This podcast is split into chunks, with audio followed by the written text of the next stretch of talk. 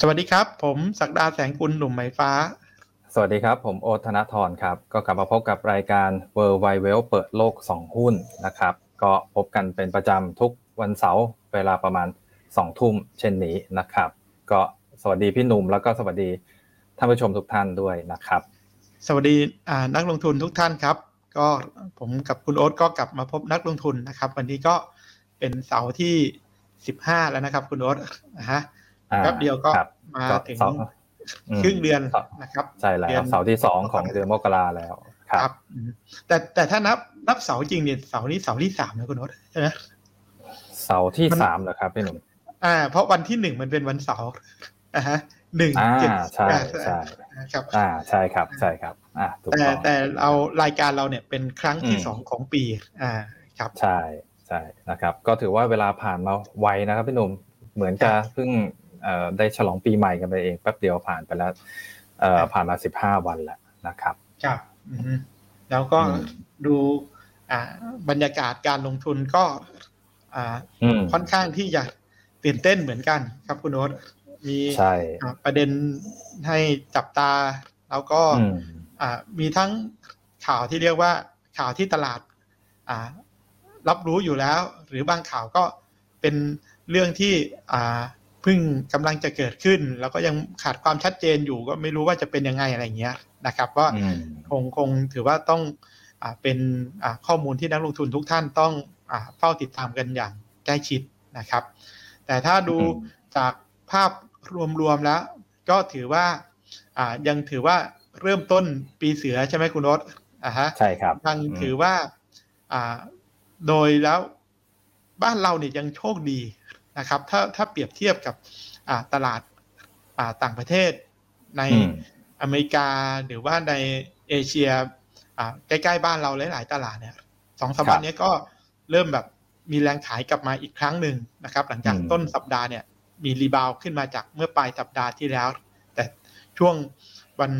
พฤหัสวันศุกร์เนี่ยเอเชียก็เริ่มปรับลงอีกทีนึงถึงแม้ว่าของเราก็ลบนะครับวันศุกร์ก็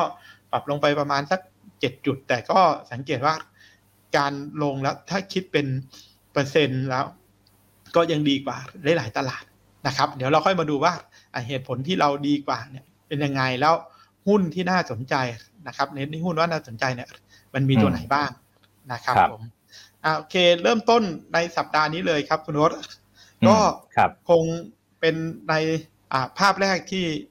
ค้างหน้าจอตั้งแต่ต้นรายการเลยครับคุณโอ๊ตตัวเลขนี่คือตัวเลขอะไรครับ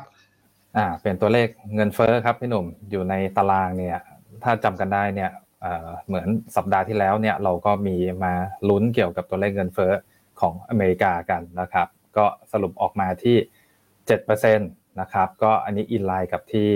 เอ่อคอนเซนซัสเนี่ยคาดการณ์นะครับแต่ถ้าสังเกตดูครับพี่หนุ่มอ่าเกี่ยวกับภูมิภาคเศรษฐกิจสำคัญสำคัญของโลกเนี่ยไม่ว่าจะเป็นทางด้านยุโรปนะครับก็คืออังกฤษกับเยอรมันเนี่ยก็ยังอยู่ในเรทที่ค่อนข้างสูงนะครับ ห้าจุดหนึ่ง ของอังกฤษนะครับ ห้าจุดสาม ตัวเลขเงินเฟ้อของเยอรมันนะครับแต่ของญี่ปุ่นเนี่ยก็ถือได้ว่าเขาก็ทรงๆตามของเขาเองนะครับก็ ศูนย์จุดหก ตอนนี้ก็เป็นตัวเลขเงินเฟ้อที่ยังดูเบาๆอยู่นะครับอืมก็ไม่น่าเชื่อว่าว่าเราอยู่บนบนโลกใบเดียวกันนะการแตกต่างความแตกต่างของอัตราเงินเฟ้อนะครับคำว่าอัตราเงินเฟ้อก็คือการสูงขึ้นของราคาสินค้านะครับค่อนข้างแตกต่างกันในที่มีเงินเฟ้อที่สูงมากๆในโลกนี้ก็ส่วนใหญ่แล้วก็จะสังเกตว่าอยู่ในอเมริกาใต้นะครับเป็นในอาร์เจนตินาอะไรเงี้ยบราซิลอะไรเงี้ยนะครับพวกนี้ถือว่าสูงมากนะครับแล้วก็ในยุโรปเนี่ยก็น่าจับตาสองที่ก็คือที่รัสเซียกับที่โปแลนด์โดยเฉพาะรัสเซียเองเงินเฟ้อตอนนี้สูงมากคุณนรนะครับ แปดจุดสี่ รู้สึกขึ้นดอกเบี้ยไปละ แปดจุดสี่ นะครับรัสเซียเนี่ยยังมีประเด็นอื่นนอกจากเงินเฟ้อที่ต้องต้องตามคือปกติแล้วเนี่ยเศรษฐกิจของรัสเซียถ้าดูโดยทั่วไปแล้วการที่ราคาแบบพลังงานอย่างปีที่แล้วเนี่ยเปอร์ฟอร์มดีขึ้นมามากเนี่ยคือน้ำมันทั้งก๊าซเนี่ยจริงๆเศรษฐกิจรัสเซียเนี่ยโอ้โหแบบต้อง ดีมากๆขยายตัวก็คือขยายตัวจริงนะมันเลยตามมาด้วยตัวเงินเฟ้อแต่เขาก็ยังมีเรื่องอื่นที่ที่ต้องตามอยู่แต่พวกนี้ต่อให้มันมีการเปลี่ยนแปลงนโยบายทางด้านการเงินก็คือจากธนาคารหลายๆประเทศเนี่ยยังไงก็มีผลกระทบไม่มากเท่ากับไฮไลท์ก็คือของอเมริกานะครับซึ่งตอนนี้ของอเมริกาเงินเฟ้อมัน เจ็ดเปอร์เซ็นต์ เนี่ยถามว่าสูงไหมอย่างที่คุณโอ๊ตพูดไปก็คือว่ามันสูงที่สุดของเศรษฐกิจที่เป็นอ่าเศรษฐกิจอ่าที่เรียกว่าเป็น develop market อ่า develop market ก็คือ develop market มีอเมริกานะครับมีอังกฤษเนี่ย ยู เค แล้วก็ยูโรโซนยูโรโซนนี่คือใครสเปนเนี่ย หกจุดเจ็ด ตามอเมริกามาติดๆนะครับเยอรมัน ห้าจุดสาม อย่างเงี้ยอิตาลี สามจุดเก้า พวกนี้คือประเทศหลักๆในในยุโรปก็เฉลี่ยแล้วก็ประมาณสี่ไปปลายห้าแหละในยูโรโซนนะครับแล้วก็เศรษฐกิจที่เป็น global อีกตัวนึงก็ฝรั่งเศสอาจจะไม่แรงเท่าไหร่นะครับ สองจุดแปด นะครับครับออสเตรเลียสามอ่าก็ไม่แรงเท่าไหร่แล้วก็ที่คุณโอ๊ตพูดไปก็คือญี่ปุ่นเนี่ยไม่ถึงหนึ่งแต่ถ้ามาดูอ่าใกล้ตัวเราบ้างไทยเราเองตอนนี้ก็คงไม่พูดเงินเฟ้อก็คงไม่ได้ตัวเลข สองจุดสอง เนี่ยยังไม่ใช่ของเดือนล่าสุดนะครับคุณโอ๊ตอ่าถ้าเราเห็นสถานการณ์ที่หลายคนพูดถึงว่าเอ๊ะตอนนี้อ่าเรียกว่าอะไรนะข้าวของทั้งอาหารทั้งพวกสาธารณูปโภคต่างๆเนี่ยก็เริ่มมีการขยับตัวสูงขึ้นนะครับดูว่าเงินเฟ้อเราเนี่ยที่ สองจุดสอง เนี่ยนะครับมันจะมาอยู่ตรงไหนมาอยู่กลางๆตารางหรือเปล่านะครับซึ่งถ้าเทียบกับเพื่อนบ้านเราเราก็อยู่กับอินโดนีเซียนะครับไทยแลนด์เนี่ยแล้วก็จะสูงกว่าเรานิดหน่อยก็มีสิงคโปร์กับฟิลิปปินส์ฟิลิปปินส์อยู่ สามจุดหก แล้วก็อ่าสิงคโปร์ที่ สามจุดแปด นะครับเพราะฉะนั้นถึงแม้ว่าจะยังสูงแต่ก็ยังไม่ถึงกับมากแล้วก็คิดว่าเรื่องของอ่านโยบายการขึ้นดอกเบี้ยเนี่ยอ่ามันต้องมาดูมุมขวานะครับนักลงทุนต้องมาดูมุมขวามุมขวานี่คือเอาตัวเงินเฟ้อหักด้วยตัวเซ็นทรัลแบงก์เรทก็คืออัตราดอกเบี้ยมาตรฐานนั่นเองนะครับว่าถ้าถ้าประเทศไหนติดลบมากๆเนี่ยก็แสดงว่าเงินเฟ้อสูงกว่าอัตราดอกเบี้ยมาตรฐานแบบคิดเป็นเปอร์เซ็นต์แล้วกี่เปอร์เซ็นต์นะครับเพราะอย่างตุรกีอย่างเงี้ยเงินเฟ้อเขาสามสิบหกแล้วก็ตัวไหนตัวอัตราดอกเบี้ย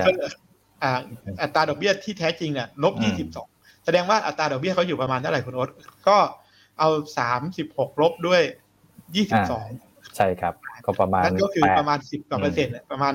อ่า สิบสี่ถึงสิบห้าเปอร์เซ็นต์ ใช่ๆอ่านั่นคือคือดอกเบี้ยของธนาคารกลางก็ถือว่าสูงมากนะครับเพราะฉะนั้นถ้ามันมาดูตอนนี้กลายเป็นว่าอ่าอเมริกาคือเศรษฐกิจหลักที่อัตราดอกเบี้ยเนี่ยอ่าที่แท้จริงอ่ะนะครับอ่าตัวหักด้วยเงินเฟ้อเนี่ยสูงถึง หกจุดเก้าเปอร์เซ็นต์ นะครับของยูโรโซน ห้าจุดห้าเปอร์เซ็นต์ ของอังกฤษอันนี้มีขึ้นดอกเบี้ยไปหนึ่งครั้งแล้วเมื่อเดือนที่แล้วเนี่ยขึ้นไป จุดสองห้า ก็ยังลบอยู่ประมาณ สี่จุดเก้า เอาใกล้เราสุดเลยล่าสุดของวันนี้เลยเมื่อเช้าคุณโอ๊ตครับเกาหลีเกาหลีเนี่ยมีเงินเฟ้อเนี่ยยังไม่ถึงกับแรงมากนะครับแต่เขาก็ขยับนโยบายไว้เงินเฟ้อของของเกาหลีอยู่ที่ สามจุดเจ็ด ครับนักลงทุน สามจุดเจ็ด แต่สังเกตว่าเกาหลีมีการขึ้นอัตราดอกเบี้ยสองรอบละ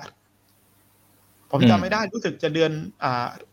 พฤศจิกาครั้งหนึ่งนะครับหรือหรือหรือธันวาแต่น่าจะเป็นพฤศจิกาแล้วก็ล่าสุดเมื่อเช้าเนี่ยวันศุกร์ที่สิบสี่ก็ขึ้นอีก จุดสองห้า เพื่ออะไรเพื่อที่จะให้อัตราดอกเบี้ยที่แท้จริงมันเป็นไงขยับลดลงมาซึ่งถ้าดูเงินเฟ้อถ้ายังเป็นตัวเดิมเนี่ยของเกาหลีก็จะลบเหลือแค่อ่า สองจุดสองห้า ใช่ไหมเอ๊ะสองเพราะมันขึ้นอีก จุดสองห้า นะครับเพราะฉะนั้นเราจะสังเกตว่าทุกประเทศเนี่ยที่เคยเงินเฟ้อสูงๆรัสเซียเงินเฟ้อเขาสูงก็จริงเงินเฟ้อสูงกว่าอเมริกาแต่อัตราดอกเบี้ยมาตรฐานนะคือสูงเนี่ยสังเกตว่าเงินเฟ้อของรัสเซียเนี่ย แปดจุดสี่ แต่ อัตราดอกเบี้ยที่แท้จริงเนี่ยเป็นบวกก็แสดงว่าตัวอัตราอะไรดอกเบี้ยมาตรฐานเขาเนี่ยเก้าเก้าเปอร์เซ็นต์เลยโดยประมาณอ่าใช่ไหมอ่าประมาณประมาณแปดแปดจุดห้าเนี่ยเพราะนี่มันแปดจุดสี่ประมาณแปดแปดจุดห้าเนี่ยก็สังเกตว่าในที่สุดแล้วพวกที่ติดลบมากๆเนี่ยจะต้องเป็นไงคุณโน้ตทำอยู่สองเรื่องหนึ่งทำยังไงก็คือกดเงินเฟ้อให้ลงอ่าอเมริกาเนี่ยจะต้องกดเงินเฟ้อคือจากเจ็ดอ่าต่อไปทิศทางดอกอ่าเงินเฟ้ออาจจะจากเจ็ดเหลือหกเหลือห้าเหลือ สี่จุดห้า อะไรแถวๆนั้นใช่ไหมถ้าถ้าทำแบบนั้นหนึ่งขาเงินเฟ้อลงขาที่สองทำอะไรขึ้นอัตราดอกเบี้ยอ่าใช่ครับอ่าขึ้นอัตราดอกเบี้ยก็เพื่อที่จะให้แก็ปเรียวอ่า interest rate เนี่ยมันมีติดลบน้อยที่สุดหรือให้ดีนี่คือกลับไปเป็นบวกนะครับเพราะคุณโอ๊ตเนี่ยเราพูดถึงเนี่ยที่พูดเนี่ยคืออัตราดอกเบี้ยมาตรฐานคือของธนาคารกลางแต่ถ้าเป็นพวกพันธบัตรอะไรมันก็จะสูงกว่านิดหน่อยนะครับหลายๆประเทศก็อาจจะแบบไม่ได้ติดลบขนาดนี้แต่ถ้าดูจากอัตราดอกเบี้ยอ้างอิงเนี่ยก็ถือว่าประเทศที่ลบมากๆจะต้องพยายามขึ้นดอกเบี้ยนะครับเพราะฉะนั้นตอนนี้เรื่องของการขึ้นดอกเบี้ยเรื่องของการความกังวลเรื่องของเงินเฟ้อก็เป็นปัจจัยที่ตลาดให้ความสำคัญมากนะครับแล้วก็มีมุมมองออกมาเนี่ยจากทั้งธนาคารกลางเองเมื่อสัปดาห์ที่แล้วเนี่ยคุณพาเวลก็มีพูดที่คอนเกรสนะครับหรือสมาชิกของเฟดท่านต่างๆเนี่ยเจ็ดแปดท่านเนี่ยก็มีการพูดแล้วก็ผมผมก็ถือว่าเอาแบบเป็นหลักนะคนเป็นประธานเนี่ยก็ยังไม่ถึงถึงกับอะไรคุณโอ๊ตออกมาแบบชี้นำตลาดจนเกินไปนะครับคุณพาเวลพูดเมื่อคืนวันอังคารก่อนวันที่เงินเฟ้อจะออกวันหนึ่งตัวเลขเงินเฟ้อประกาศคืนวันพุธคืนวันวันอังคารเนี่ยคุณพาเวลพูดจะสังเกตว่าสิ่งที่คุณพาเวลพูดเนี่ยคุณโดดลองสรุปสั้นๆนิดนึงครับอ่าครับก็สรุปสามเรื่องนะครับตามที่เราได้รับทราบกันนะครับทั้งเรื่องของการอ่าขึ้นดอกเบี้ยนะครับการอ่าสิ้นสุดการทำ คิว อี นะครับแล้วก็เรื่องของเอ่อการลด balance sheet นะครับลดขนาดงบดุลนะครับแล้วก็เอ่อเอ่อให้ความคิดเห็นว่าณขณะนี้เนี่ยเอ่อเรื่องของเศรษฐกิจเนี่ยก็เอ่อแข็งแกร่งมากนะครับมีความแข็งแรงสูงณตอนนี้แต่ก็ยังไม่ถึงขนาดกำหนดไทม์ไลน์ที่ชัดเจนอย่างที่พี่หนุ่มบอกนะครับว่าเอ่อเรื่องของเอ่อทั้งขึ้นดอกเบี้ยจะกี่ครั้งแล้วก็เรื่องของการลดขนาดงบดุลเนี่ยจะเป็นเมื่อไหร่นะครับแต่ทีนี้ก็ analyst ก็เหมือนกับตีความไปแล้วใช่ไหมครับพี่หนุ่มว่าเอ่อปีนี้เนี่ยคงจะขึ้นสี่ครั้งแหละอ่าหลังจากที่เอ่อคุณพาเวลได้แถลงออกมานะครับก่อนก่อนที่จะ analyst เนี่ยคือพอคุณพาเวลพูดไปวันอังคารตัวเลขเงินเฟ้อประกาศมาวันพุธที่ออกมา เจ็ดเปอร์เซ็นต์ อินไลน์ตามคาดนะแต่หลังจากนั้นเองอ่าตัว Fed member คือ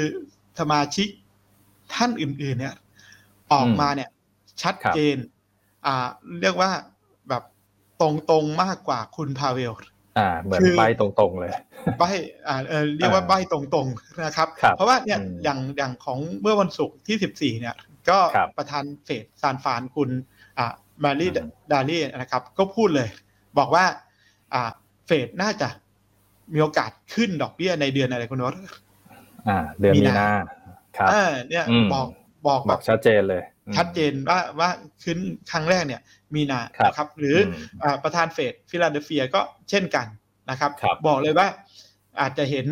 การขึ้นในปีนี้ สามถึงสี่ ครั้งซึ่งแตกต่างนี่คือความแตกต่างกับประธานคุณพาเวลพูดแต่หลังจากตัวเลขเงินเฟ้อมาเนี่ยหลายท่านเนี่ยแบบว่าแต่ก่อนเนี่ยเราได้ยินแค่เหมือนที่คุณโอ๊ตว่าคือแค่ analyst นักวิเคราะห์คาดการณ์ใช่ไหมเราเห็นคาดการณ์ของ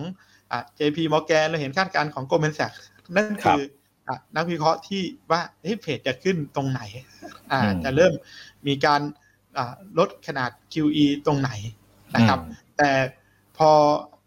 สมาชิกของเฟดเองเนี่ยมาพูดเนี่ยมันก็ เริ่มเห็นใช่ภาพจะภาพที่ชัดเจนอ่าความเห็นภาพที่ชัดเจนพอภาพที่มันออกมาเนี่ยมันก็ทำให้อ่าหนึ่งเมื่อวันพฤหัสเนี่ยก็เห็นตัวดัชนีอ่าหุ้นสำคัญของอเมริกาโดยเฉพาะดัชนี Nasdaq คืนวันพฤหัสนะปรับตัวลงค่อนข้างค่อนข้างแรงนะคุณวัชลงไป สองเปอร์เซ็นต์ กว่าในตัว Nasdaq เอส แอนด์ พี ก็ลงไปเปอร์เซ็นต์กว่าแล้วก็เช้าวันศุกร์เอเชียส่วนใหญ่ก็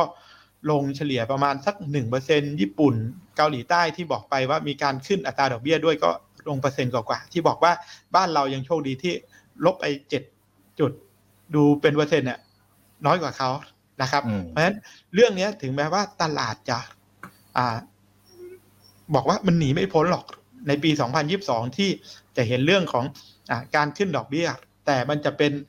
สามครั้งเป็นอย่างน้อยหรืออาจจะถึงสี่ครั้งหรือเปล่าเนี่ยต้องต้องต้องดูซึ่งรายละเอียดตรงนั้นเนี่ยผมกับคุณโอ๊ตยังเตรียมมาแชร์ให้นักลงทุนฟังเพิ่มเติมอีกนะครับ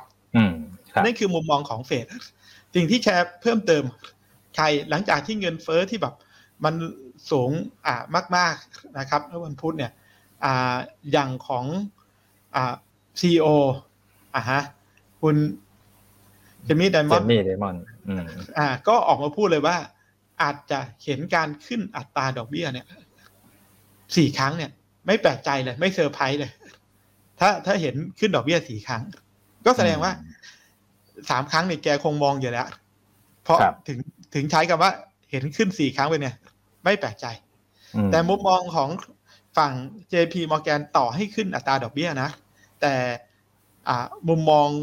House View ของเขานั้นของนักกลยุทธ์ยังคอให้ซื้อหุ้นคือมองว่าการขึ้นดอกเบี้ยแค่สี่ครั้งเนี่ยมันก็แค่ของปีนี้ถ้าขึ้นสี่ครั้งครั้งละจุดสองห้ามันก็คือไปเท่าไหร่เองคุณรถตอนนี้มันอยู่ ศูนย์จุดหนึ่ง ถึง ศูนย์จุดสองห้า เนี่ยมันก็ไปแค่ประมาณ หนึ่งเปอร์เซ็นต์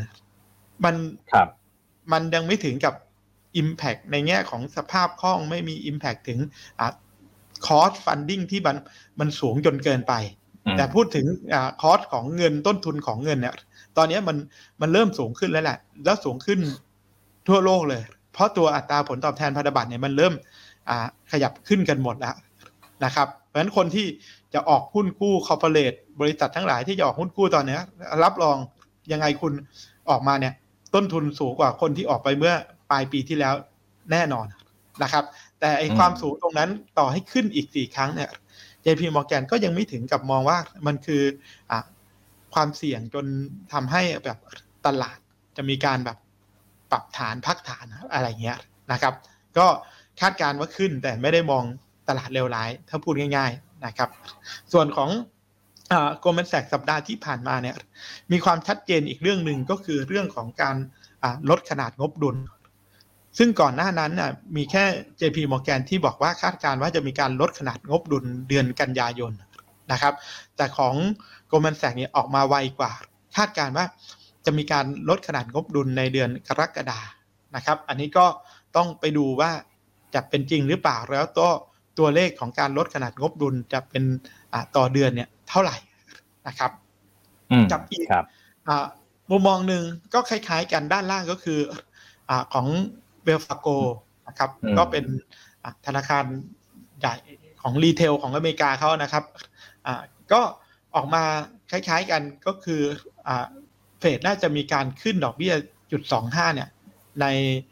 เดือนมีนาคมมาร์ชเนี่ยมีนานะครับแล้วก็คิดว่าน่าจะมีการขึ้นอัตราดอกเบี้ยในปีนี้นะครับสี่ครั้งนะครับสี่ครั้งแล้วก็ปีหน้าอีกเท่าไหร่คุณโน้ตสองครั้งสองครั้งเอ้ยสองครั้งสองครั้งใช่ครับปีหน้าสองครั้งนะครับก็ดูดูรวมแล้วว่าทุกเฮ้าส์เนี่ยมองไปทางนั้นไม่แปลกใจเพราะฉะนั้นการใช้นโยบายการเงินของอเมริกาที่เรียกว่าเป็นเป็นอ่าแบบเข้มข้นตึงตัวแบบแบบตึงตัวเนี่ยไม่ได้แตกกันแต่สิ่งหนึ่งที่เราอยากจะเห็นภาพก็คือเรื่องของอ่ามุมมองของธนาคารกลางอื่นๆวันนี้ก็เลยได้อ่าบทสรุปของ Deutsche Bank มานะครับให้นักลงทุนเห็นว่าธนาคารกลางที่ถือว่าเป็น เป็นยักษ์ใหญ่เป็นพี่เบิ้มของธนาคารกลางทั่วโลกก็แล้วกันนะครับก็ไล่ตั้งแต่เฟดของอเมริกา อี ซี บี ของยุโรปอ่ะ บี โอ เจ ของญี่ปุ่นแล้วก็ บี โอ อี ของของอังกฤษแล้วก็ พี บี โอ ซี ของ People's Bank of China ของจีนนะครับเนี่ยห้าธนาคารกลางหลักเนี่ยมุมมองของ Deutsche Bank เนี่ยของปีนี้เขามองยังไงนะครับคุณโอ๊ตอ่ะขยายความให้นักลงทุนนิดนึงครับก็เริ่มจากเฟดนะครับ Deutsche Bank ก็มีมุมมองในการขึ้นดอกเบี้ยนะครับคาดการณ์ว่าในเดือนมีนาเนี่ยแหละจะเริ่มเป็นครั้งแรกนะครับแล้วก็โดยรวมคล้ายๆกันครับพี่หนุ่มก็ทั้งปีนี้เนี่ยสี่ครั้งนะครับแล้วก็ปีหน้าอีกเอ่อสามครั้งนะครับส่วนของ อี ซี บี ของยุโรปนะครับก็เอ่อปีนี้เนี่ยยังในช่วงนี้ยังคงเอ่อดอกเบี้ยเอาไว้อยู่นะครับแล้วก็จะเริ่มขึ้นดอกเบี้ยจริงๆเนี่ยเค้าคาดการณ์ว่าเป็นช่วงสิ้นปีสองพันยี่สิบสามเลยนะครับส่วนของ บี โอ เจ นะครับของญี่ปุ่นก็ยังคงเรทตามเดิมนะครับอันนี้มันก็จะรีเรทตามเงินเฟ้อที่ในตารางหน้าแรกที่เราโชว์ไปนะครับเงินเฟ้อของค่อนข้างต่ำอยู่แล้วอ่าใช่เพราะฉะนั้นก็คงอัตราดอกเบี้ยไปได้นะครับส่วนของ บี โอ อี ของอังกฤษนะครับก็เอ่อ expect หรือคาดการณ์ว่าจะมีการขึ้นดอกเบี้ยนะครับในเอ่อเดือนเมษายนหรือเดือนพฤษภาคมนะครับแล้วก็ครั้งที่สองเนี่ยจะเป็นเดือน November หรือเดือนพฤศจิกายนนะครับแล้วก็อีกครั้งนึงเนี่ยเป็นเดือนเมษายนของปีสองพันยี่สิบสามเลยนะครับอ่าส่วนของจีนนะครับก็คงดอกเบี้ยนะครับคงเบรกดอกเบี้ยก็โฮเอาไว้นะครับอ่าอันนี้เป็นมุมมองของเราหรืออาจจะมีการลดดอกเบี้ยแบบตัว อาร์ อาร์ ลงด้วยซ้ำเพื่อเสริมสภาพคล่องนโยบายครับแต่สิ่งที่เห็นความอ่าแตกต่างกันนะที่ตลาดมองในระยะสั้นก่อนแล้วมันจะมีผลก็คือของอังกฤษที่ยังคงอัตราดอกเบี้ยอยู่นะครับยังคงอัตราดอกเบี้ยอยู่แต่จริงๆแล้วตอนนี้บอนด์ยิลด์ของอ่าในเยอรมันในอ่าอิตาลีพวกนี้บอนด์ยิลด์สิบปีก็ปรับขึ้นมานะพวกแต่ก่อนเนี่ยถ้านักลงทุนจำกันได้ที่เราเคยได้ยินว่าอ่าตัวยิลด์ติดลบอ่ะผลตอบแทนสิบปีที่ติดลบนะตอนนี้หลายๆประเทศเนี่ยเริ่มขยับลงมาจนใกล้จะบวกแล้วของเยอรมันตัวสิบปีก็ก็เกือบรู้สึกจะใกล้บวกเต็มที่แล้วนะครับก็ปรับตัวสูงขึ้นแต่ในมุมมองของธนาคารกลางเองเนี่ยกลับจะยังคงอัตราดอกเบี้ยอยู่ถ้านักลงทุนจำภาพแรกที่เราสรุปให้ฟังเนี่ยตัวยุโรปที่ว่าไปเนี่ยเงินเฟ้อมัน ห้าเปอร์เซ็นต์ กว่าๆเนี่ยก็ถือว่าสูงอยู่นะครับแล้วตัวดอกเบี้ยที่แท้จริงก็คือตัวเงินเฟ้อลบอัตราดอกเบี้ยอ้างอิงของยุโรปเนี่ยก็ยังติดลบอยู่ประมาณ ห้าเปอร์เซ็นต์ ก็ยังสูงอยู่ดูว่าถ้าทิศทางเงินเฟ้อของยุโรปมันยังแบบลันคือวิ่งต่อขึ้นไปอีกมันจะไหวหรือเปล่านะครับคือจะช้าไปหรือเปล่านะครับเกิดข้อผิดพลาดหรือเปล่ายิ่งเงินเฟ้อสูงจะยิ่งเป็นปัญหาหรือเปล่าแต่จากมุมมองตรงนี้นะครับจากห้าธนาคารกลางเนี่ยสิ่งที่มันเกิดขึ้นมันไปสู่เห็นได้ชัดอ่าสองเรื่องนะครับหนึ่งก็คือที่เห็นแหละเรื่องของผลตอบแทนอันเนี้ยไม่ต้องอธิบายเยอะเพราะหลายคนก็ได้ฟังมาต่อเนื่องแล้วว่าอัตราผลตอบแทนสูงขึ้นเพราะอย่างตอนเนี้ยอัตราผลตอบแทนตัวสองปีของอเมริกาเนี่ยเกือบจะเข้ามาแตะที่ หนึ่งเปอร์เซ็นต์ แล้วนะคุณโอ๊ตอืมครับอ่ะคุณโอ๊ตนึกถึงเมื่อกี้เนี่ยอัตราดอกเบี้ยอ้างอิงเฟดฟันเรทเท่าไหร่ ศูนย์จุดหนึ่ง ใช่มั้ยใช่ครับอืมอ่าศูนย์ ศูนย์จุดหนึ่ง คือคือยังยังยังไม่ขึ้นดอกเบี้ยเลยแต่ดอกเบี้ยในตลาดเนี่ยคาดการณ์ไปแล้วอืมอ่าเท่ากับขึ้นสี่ครั้งแล้วเพราะว่าตัวสองปีเนี่ยขึ้นมาอยู่ที่ หนึ่งเปอร์เซ็นต์ แล้วนะครับแต่ตัวนี้ยังไกลไอ้ตัวนี้มากกว่านี่คือตัวไอ้เฟดฟันตัวฟิวเจอร์เฟดฟันฟิวเจอร์เนี่ยขึ้นมา ศูนย์จุดเก้าห้า คุณโอ๊ตอืมครับ ศูนย์จุดเก้าห้า ก็คือประมาณ หนึ่งเปอร์เซ็นต์ เนี่ยสำหรับตัวเดือนอะไรครับเดือนมีนามีนาสองพันยี่สิบสองเออเห็นไหมแสดงว่าตลาดมันมันตอบสนองไปล่วงหน้าแล้วว่าหนึ่งเฟดจะมีการขึ้นอัตราดอกเบี้ยในเดือนมีนาเกิดขึ้นนะครับซึ่ง ผลกระทบกับเรานะอาจจะไม่ใช่ทางตรงเพราะเราไม่ได้ถือพอร์ตใหญ่ในพวกตราสารหนี้ใช่ถ้าลงทุนรายย่อยเนี่ยไม่ได้ถือพอร์ตใหญ่ในในตราสารหนี้ผลกระทบดูเหมือนไม่เยอะมากเพราะอะไรเพราะทุกคนถือเพื่อที่จะกินดอกเบี้ยก็ไม่มีผลแต่พวกที่เป็นสถาบันต่างๆผมยกตัวอย่างแบบใกล้ตัวหน่อยคุณโน้ตพวกบริษัทประกันนะครับที่ลงทุนนะครับพวกกองทุนที่เกี่ยวเราเนี่ยกองทุนประกันสังคมพวกกบข.พวกเนี้ยพวกเนี้ยล้วนมีผลจะต้องปรับโพซิชันเพราะพอร์ตการลงทุนของเขาเนี่ยถือพวกตราสารหนี้ในระยะยาวนะนะครับมากแล้วก็เป็นฟิกอินคัมมากแต่จริงๆพวกนี้จะดีนะจะสังเกตว่าหุ้นทำไมหุ้นพวก บี แอล เอ บ้านเราเนี่ยยกตัวอย่างจากสามสิบต้นๆเลยมาสี่สิบสี่ สี่สิบห้าบาทละเพราะพวกนี้จะได้อ่าโพซิทีฟจากอัตราดอกเบี้ยในตลาดที่มันปรับตัวสูงขึ้นเพราะเงินที่เขาไปลงทุนในตราสารหนี้เขาจะได้รับผลตอบแทนที่สูงขึ้นนะครับเมื่อเอาไปหักพวกเคลมประกันที่เราทำก็เหลือกำไรก็จะมากขึ้นเพราะเมื่อเมื่อดอกผลจากการลงทุนตราสารหนี้ที่มันสูงขึ้นแต่ถ้าอธิบายแบบง่ายๆนั่นเลยบอกว่าในตลาดพันธบัตรอาจจะไม่ได้ส่งแบบผลโดยตรงกับเรามากแต่ผลแบบใหญ่ๆเม็ดเงินใหญ่ๆนะเกิดขึ้นกับอีกตัวนึงครับนักลงทุนค่าเงินค่าเงินที่ว่าก็คือตัวดอลลาร์อินเด็กซ์เอาค่าเงินดอลลาร์ก่อนในสัปดาห์ที่ผ่านมานะครับภาพด้านบนเนี่ยก็คือตัวดอกเบี้ยนะครับที่จะปรับตัวสูงขึ้นเนี่ยทำให้มีแรงขายในตัวดอลลาร์ออกมาก็คือตัว ดี เอ็กซ์ วาย โอ ดอลลาร์อินเด็กซ์เนี่ยเริ่มมีการปรับขับอ่อนค่าลงมานะครับแต่ที่เอาให้ดูเนี่ยมันมันมองเป็นรีเทิร์นเนี่ยที่เป็นติดลบนี่คือรีเทิร์นสัปดาห์ต่อสัปดาห์นะคุณโอ๊ตสัปดาห์ต่อสัปดาห์เนี่ยถือว่าสัปดาห์ที่ผ่านมาเนี่ยถือว่าการอ่อนค่าของเงินดอลลาร์เนี่ยสูงที่สุด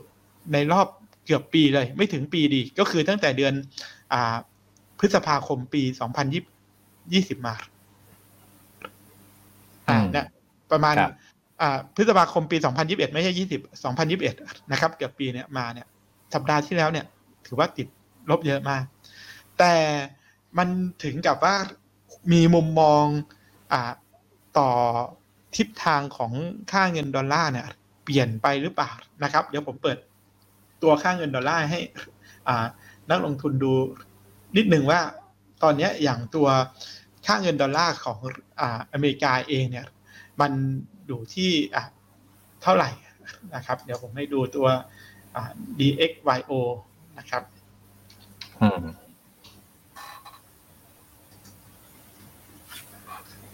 อ่ะลงมาเก้าสิบสี่เนี่ยเมื่อกี้ที่ที่เอาให้นักลงทุนดูบอกว่าไอ้ผลรีเทิร์นน่ะการอ่อนค่าเนี่ยจาก เก้าสิบหกจุดห้า ครับนักลงทุน เก้าสิบหกจุดห้า ลงมา เก้าสิบสี่จุดเจ็ด ถือว่าเป็นการอ่อนค่าเยอะที่สุดตั้งแต่เดือนพฤษภาปีสองพันยี่สิบเอ็ดเพราะอะไรเพราะตั้งแต่เดือนกรกฎาเนี่ยทิศทางดอลลาร์เนี่ยมันเป็นไงคุณโน้ตแข็งค่าขึ้นตลอดเลยการแข็งค่าขึ้นเนี่ยอ่าของค่าเงินดอลลาร์เนี่ยจริงๆแล้วเนี่ยไม่ดีกับใครไม่ดีกับพวก Emerging Market กับค่าเงิน Emerging Market เราจึงสังเกตว่าปีที่แล้วเนี่ยค่าเงินบาทเราอ่าเลยอ่อนค่าค่อนข้างเยอะเพราะตัวเงินอะไรครับเงินดอลลาร์มันแข็งค่าขึ้นนะครับแต่ระยะสั้นเนี่ยพอตัวเลขเงินเฟ้อพอการคาดการณ์อะไรที่มันเริ่มชัดเจนเนี่ยจะสังเกตว่าดอลลาร์ถูกเทขายถ้าเป็นแบบนี้นะครับเทขายคือมันอ่อนค่า ดี เอ็กซ์ วาย โอ อ่อนค่าจาก เก้าสิบหกจุดห้า ลงมา เก้าสิบสี่จุดเจ็ด ซึ่งมันก็จะดีไอ้ตัวนี้จะดีกับอะไรสิ่งที่มันไปดูเปรียบเทียบอ่ะผมให้มันดูเปรียบเทียบก่อนกับอ่าค่าเงิน ยู เอส กับเงินยูโรอ่าเอากับไทยบาทก่อนก็ได้อันเนี้ย ยู เอส กับไทยบาทคุณโน้ตจะสังเกตอ่าอย่างเมื่อต้นสัปดาห์ที่แล้วเนี่ยของเราอยู่ประมาณ สามสิบสามจุดหก นะครับ อ่า สามสิบสามจุดหก นักลงทุนเห็นแต่พอมาวันศุกร์ลงมาอยู่เท่าไหร่คุณโน้ต สามสิบสามจุดสอง อืมเงินบาทแข็งค่าขึ้นนะครับเงินบาทแข็งค่าขึ้นเพราะดอลลาร์มันอ่อนซึ่งการแข็งค่าขึ้นแบบนี้เองเนี่ยมันจะเป็นบวกกับในแง่ของเม็ดเงินนักลงทุนต่างชาติฟันโฟเนี่ยมันจะเข้ามาอ่ะฮะซึ่งมุมมองเนี้ยมันเริ่มใกล้ตัวเริ่มมีเอฟเฟกต์เริ่มมีผลกระทบกับเราละนะครับการแข็งหรืออ่อนค่าของตัวดอลลาร์ซึ่งมุมมองตอนนี้กลายเป็นว่าตัวค่าเงินบาทเทียบกับ ยู เอส ก็ลงมานะครับ สามถึงสี่ วันสัญญาณเริ่มพลิกกลับนะครับถึงแม้ว่าจะเป็นไซด์เวย์อยู่นะครับถึงแม้ว่าจะเป็นไซด์เวย์อยู่แต่คงจะเป็นไซด์เวย์ไปในระยะหนึ่งการที่อ่อนค่าพักแล้วก็อ่อนค่าคือเป็นสีแดงแล้วก็สีเขียวคือแข็งนิดเดียวแล้วก็อ่อนขึ้นใหม่ๆแล้วแข็งนิดเดียวอ่อนขึ้นใหม่ๆจะสังเกตว่าเงินบาทเนี่ยถ้าดูรูปแบบของราคา price pattern นักลงทุนจะสังเกตว่าจุด high เนี่ย lower high ตลอดคำว่า lower high ก็คือมีจุดสูงที่เป็นไงคุณโน้ตต่ำลงถ้าเป็นนั้นก็คือแสดงว่าเฮ้ยเริ่มมีทิศทางที่จะลงไปได้อ่าเป็นดาวเทรนมีโอกาสที่จะเปลี่ยนเทรนถ้าแบบแต่มันยังไม่เปลี่ยนเทรนเลยเพราะว่ามันยังไม่หลุดเส้นค่าเฉลี่ยสองร้อยวันสองร้อยวันมันอยู่ที่ประมาณ สามสิบสองจุดหก อันนั้นถึงจะเปลี่ยนแบบเทรนว่าเงินบาทจะแข็งค่ามากๆเพราะฉะนั้นน่ะถ้าดูจากตรงนี้ผมมองว่าค่าเงินบาทเนี่ยมันมีโอกาสที่จะแต่งตัวในกรอบประมาณ สามสิบสองจุดห้า คือโลตรงแถวเนี้ยที่เกิดขึ้นตอนเดือนอ่ะสิบเอ็ดคุณโรสตรงเดือนสิบเอ็ดแล้วก็ไฮตรงเนี้ยสองจุดดับเบิลท็อปตรงเนี้ยก็คือ สามสิบสามจุดแปด สามสิบสามจุดเก้า คือไปแตะสามสิบสี่อ่ะไม่ถึงสามสิบสี่เพราะฉะนั้นเงินบาทเราเนี่ยในอีกสามเดือนข้างหน้าเนี่ยไตรมาสหนึ่งเป็นไปได้ที่จะอยู่ในกรอบไซด์เวย์ระหว่าง สามสิบสองจุดห้า ถึง สามสิบสี่แต่มีโอกาสโมเมนตัมที่จะแข็งมากกว่าซึ่งถ้ามองแบบนี้ถ้านักลงทุนมองแบบนี้สิ่งที่นักลงทุนต่างชาติมาเนี่ยคือจะต้องเป็นเนี่ยรีบเอาเงินโฟร์ไหลเข้าประเทศไทยอ่าโฟร์จะไหลเข้าเพราะว่าเข้ามาเฉยๆยังไม่ทำอะไรฝากไว้ถ้าบาทแข็งก็ได้กำไรอัตราแลกเปลี่ยนอ่านะครับนักลงทุนนึกถึงภาพเพราะฉะนั้นทิศทางเมื่อกี้ที่บอกว่าในการแข็งค่าของตัวเงินบาทเนี่ยมันไม่ได้แข็งที่เดียวเงินอื่นๆที่เทียบกับของอเมริกาก็คืออย่างตัวยูโรที่ตลาดกำลังจับตาอยู่เห็นไหมเนี่ยคือยูโรอันนี้ยูโรต่อ ยู เอส ที่ผ่านมาเนี่ยยูโรต่อ ยู เอส เป็นสีแดงลงมาเยอะๆเนี่ยคือค่าเงินยุโรปมันอ่อนค่าเทียบกับเงินอเมริกาแต่นักลงทุนจะสังเกตว่าในสัปดาห์ที่ผ่านมาเนี่ยค่าเงินยุโรปเทียบกับเงินอเมริกาเป็นไงแข็งค่าขึ้นอ่าแข็งค่าขึ้นนะครับแข็งค่าจาก หนึ่งจุดหนึ่งสอง ขึ้นมา หนึ่งจุดหนึ่งสี่ อ่านี่คือสิ่งที่เกิดขึ้นถามว่าแบบนี้ดีกับใครก็แข็งค่าขึ้นก็ดีกับฝั่งยุโรปอ่ะฮะเพราะเงินก็จะอ่าไหลเข้ามันจึงเกิดภาพเมื่อกี้ที่อธิบายนักลงทุนว่าอ่าการอ่อนค่าของดอลลาร์อินเด็กซ์เมื่อสัปดาห์ที่แล้วเนี่ยถือว่าเป็นโฟที่มีการเปลี่ยนแปลงอย่างมีนัยยะสำคัญพอสมควรนะครับนักลงทุนเพราะว่ามันเปลี่ยนแปลงเนี่ยในทางที่ติดลบอะไรพูดง่ายๆสูงสุดตั้งแต่เดือนพฤษภาคมปีที่แล้วแต่มันยังไม่น่าจะถึงกับเปลี่ยนแปลงทิศทางของดอลลาร์แบบชัดเจนเหตุผลเพราะอะไรเหตุผลภาพนี้คือ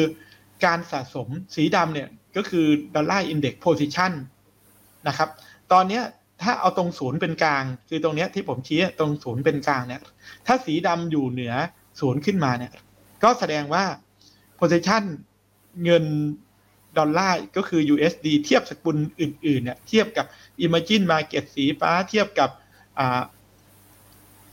เงินจีนเงินญี่ปุ่นเงินปอนอะไรอย่างเงี้ยสิ่งที่เกิดขึ้นคือมันมีสเตตัสเป็นบวกก็คือเป็นรองอยู่ซึ่งถ้าเงินมันจะอ่อนค่าไปจริงมันจะต้องเห็นภาพนะครับเดี๋ยวผมจะพยายามเอามาอัปเดตให้นักลงทุนคือเห็นภาพสีดำนี้ค่อยๆเป็นไงคุณโน้ตค่อยๆ ลดลงเพราะฉะนั้นเราจึงสังเกตว่าตอนปีสองพันยี่สิบถึงสองพันยี่สิบเอ็ดถ้าไปดูค่าเงินตัว ดี เอ็กซ์ วาย โอ อืมอันนี้กลับมาให้เห็นตัวดอลลาร์ตอนตอนปีสองพันอ่าเท่าไหร่นะสองพันยี่สิบ สองพันยี่สิบเอ็ดเนี่ยที่มันอ่อนค่าเนี่ยคุณโดสเนี่ยสองพันยี่สิบเห็นนะอ่อนค่าอ่อนค่าเนี่ยมาจนถึงปีสองพันยี่สิบเอ็ดสิ่งที่จะเกิดขึ้นก็คือไอ้เส้นสีดำเมื่อกี้มันจะต้องเป็นไงหักลดลงหักลดลงจนเปิดช็อตเนี่ยยิ่งลงเร็วเพราะฉะนั้นในในทิศทางเนี่ยผมยังเชื่อว่าการอ่อนค่าของดอลลาร์เนี่ยยังเป็นในระยะสั้นอยู่แต่น้อยๆก็ทำให้ช็อตเทอมเนี่ยเงินบาทเราดูมี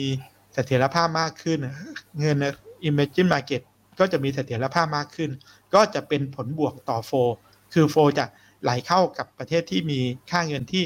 แข็งค่าขึ้นนะครับเพราะฉะนั้นในสิ่งที่เกิดขึ้นว่าการเชนนโยบายเนี่ยไม่ใช่ว่ามันจะแย่หรือกระทบแบบเนกาทีฟไปทั้งหมดมันทุกอย่างเนี่ยมันมันมีซีโร่ซัมเกมอยู่มีได้มีเสียอยู่ถ้าพูดง่ายๆมีฝั่งที่ได้ประโยชน์มีฝั่งที่เสียประโยชน์อยู่นะครับแล้วเอาอีกตัวหนึ่งให้นักลงทุนจำนึกถึงภาพนี้นะครับเดี๋ยวตอนท้ายเนี่ยที่ผมจะไปขยายความเกี่ยวกับเรื่องของอ่า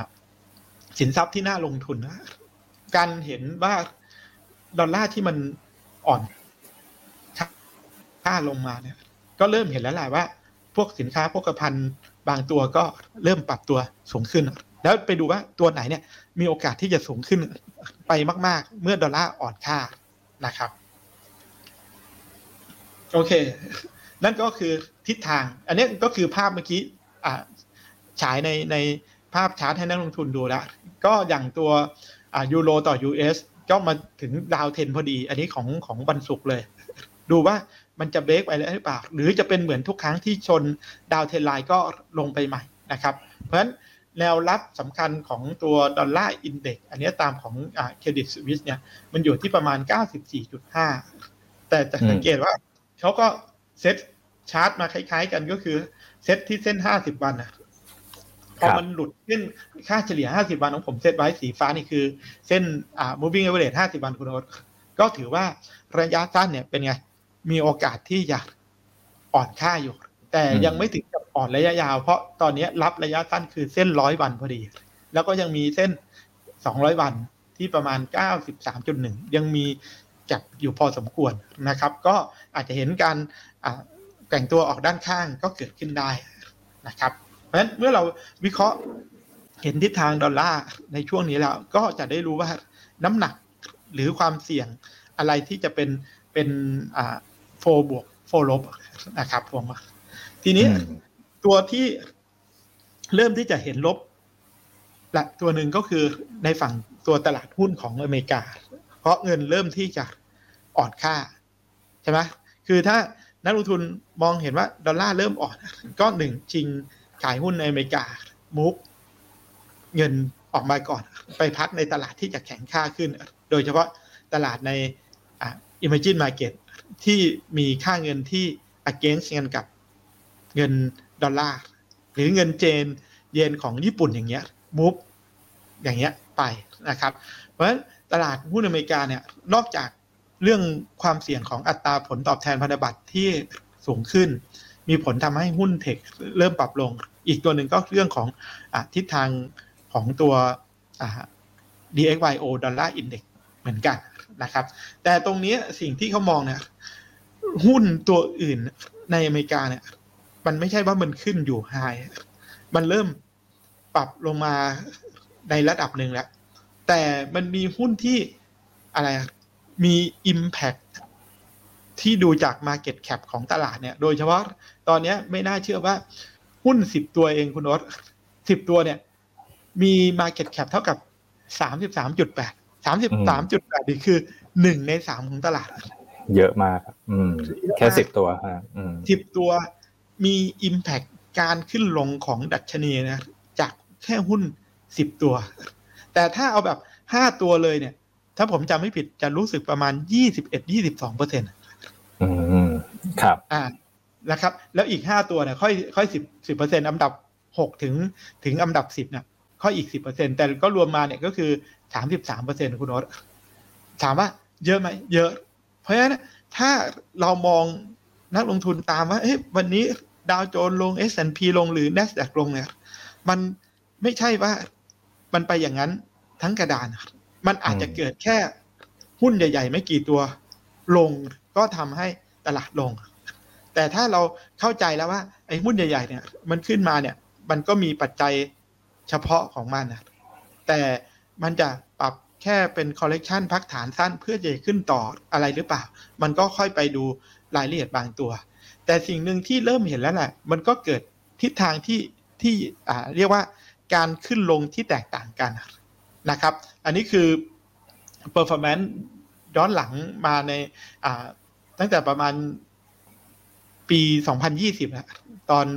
มีนาคมนะคุณโอ๊ตตอนที่เริ่มมีโรคระบาดเนี่ยจะสังเกตว่าหุ้นใน market cap ใหญ่ตัวที่อ่อนที่สุดคือดีเทอร์น้อยกว่าเพื่อนเนี่ยคือ Amazon นะแต่เยอะที่สุดใช่ครับตัว Apple แล้วจะสังเกตว่าระยะสั้นเนี่ยหุ้นตัวอื่นๆตัว Alphabet ตัวสีเขียวเนี่ยก็คือตัวอ่า